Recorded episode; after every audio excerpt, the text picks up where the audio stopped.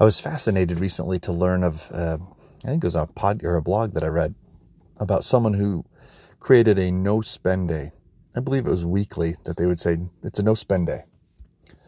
Well, that's something that I've tried to do for many, many, many years is on at least one day of the week, no spending. Sometimes it's been fun to say, okay, two days a week, we won't spend. With Amazon Prime and other opportunities to spend, it might be very difficult to even go one day without spending money. But what if you extended that further? Maybe you just start with that, where, hey, at least one day a week, I'm not going to spend. You and I both know of people that maybe once a month or once every couple weeks or whatever don't eat anything. And you hear about really good results of getting cleansed and feeling much better and having more energy and such. That's been going on for hundreds, if not thousands of years. Different civilizations, different religious groups believe in a fast day. Fasting from financial, I guess, spending is powerful as well. It gets you so that you can actually have one day a week at least, or maybe one a month, or whatever it is, where you're not so obsessed. We're not so obsessed with spending and buying and getting and gaining, but rather we're giving.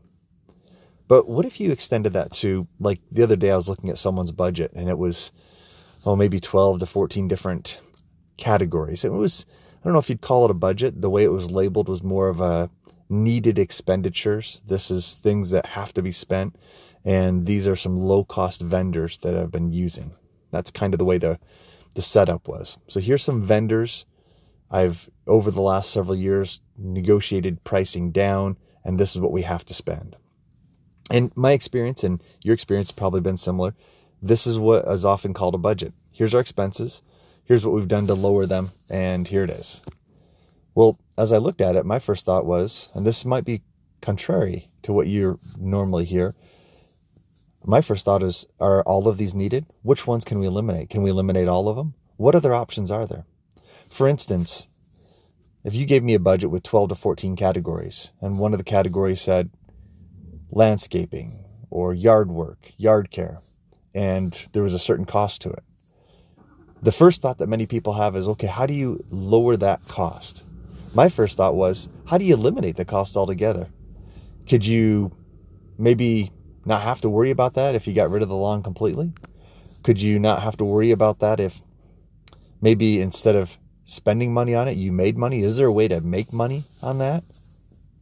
Is there a way maybe to cut out the expense, the, I guess the other company or the person that you're using altogether and you do it yourself? But the answers to those questions aren't nearly as important as asking many questions. Questioning the very thought of that expense. Not just trying to lower the expense. I think it's all too often that we try to lower expenses instead of saying, how do we turn the expense to an asset? How do we, instead of outflow, we get income? How do we, how do we make sure that this never comes up again? How do we invest in such a way that it lowers the overall lifetime cost, the cost of ownership? So let's take that. Let's take another example. Let's say you have an opportunity to run a budget and it's for, oh golly, what are some of the big expenses? It could be for transportation. If you have an expense for transportation, you're over that budget and it's car payments and insurance and gas for the vehicles, all of that. How could you turn that, not just lower the cost, but turn the cost into profit, income? How could you completely eliminate it and still keep a great lifestyle and maybe even enhance your lifestyle? What about this? What if you were in charge of utilities? I've talked about where I had children where I would give them a certain percentage of the dollar amount they saved. Like if they took a $100 electric bill and took it down to 80, give them maybe 10 bucks, 50% of the profit of what they've saved, 50% of those savings. And so they get 10 bucks for lowering the electric bill and then as parents, we get 10 bucks because we have a lower electric bill and we didn't have to do anything. We didn't have to nag children. But what if you thought about how do you completely turn that around? I've always been fascinated with people and individuals or people and companies that instead of paying an electric bill, they're getting paid to generate electricity and sell it back to the utility company.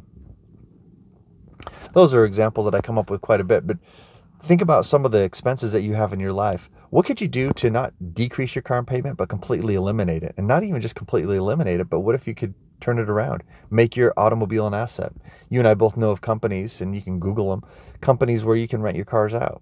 Be careful. You don't want your car to be destroyed or whatever, but if you rented it out and made money while You're out of town, perhaps. Someone else is now driving it and paying you money to drive it. Or what if you got paid money to have advertising on your car?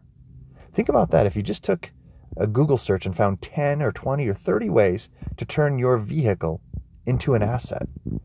The average car payment in America, over a few hundred dollars for one vehicle. But most Americans don't have one vehicle in their household. They have a few. If you're spending three, five, six, seven, eight, nine hundred, a thousand dollars a month on just a vehicle payment plus insurance plus gas, what if you made them assets? You're renting them out. You're advertising on them. Or what else? What else could you do? There's probably 10, 20 ways that I didn't even think about that you and I could turn our vehicles into assets. What if you did that to your home? Did you know that your home, let's say your mortgage payment's 1500 bucks, 2000 bucks a month. Yes, the obvious thought is, well, what if we downsize? What if we just get a smaller home? You could. But you could also take the home you're currently in and think about, huh, is there airspace above my house that I could sell? Is there mineral rights, oil rights, gas rights, and things under the ground that you could sell? My children the other day were out biking in a certain part of Utah where they saw what one of our children described as a grasshopper. It was the oil rigs or those oil machines. Have you seen those? Oftentimes on the coast in California, you'll see them, or certain parts of Canada, or apparently even here in Utah in certain parts. Someone's generating money from oil underneath their land.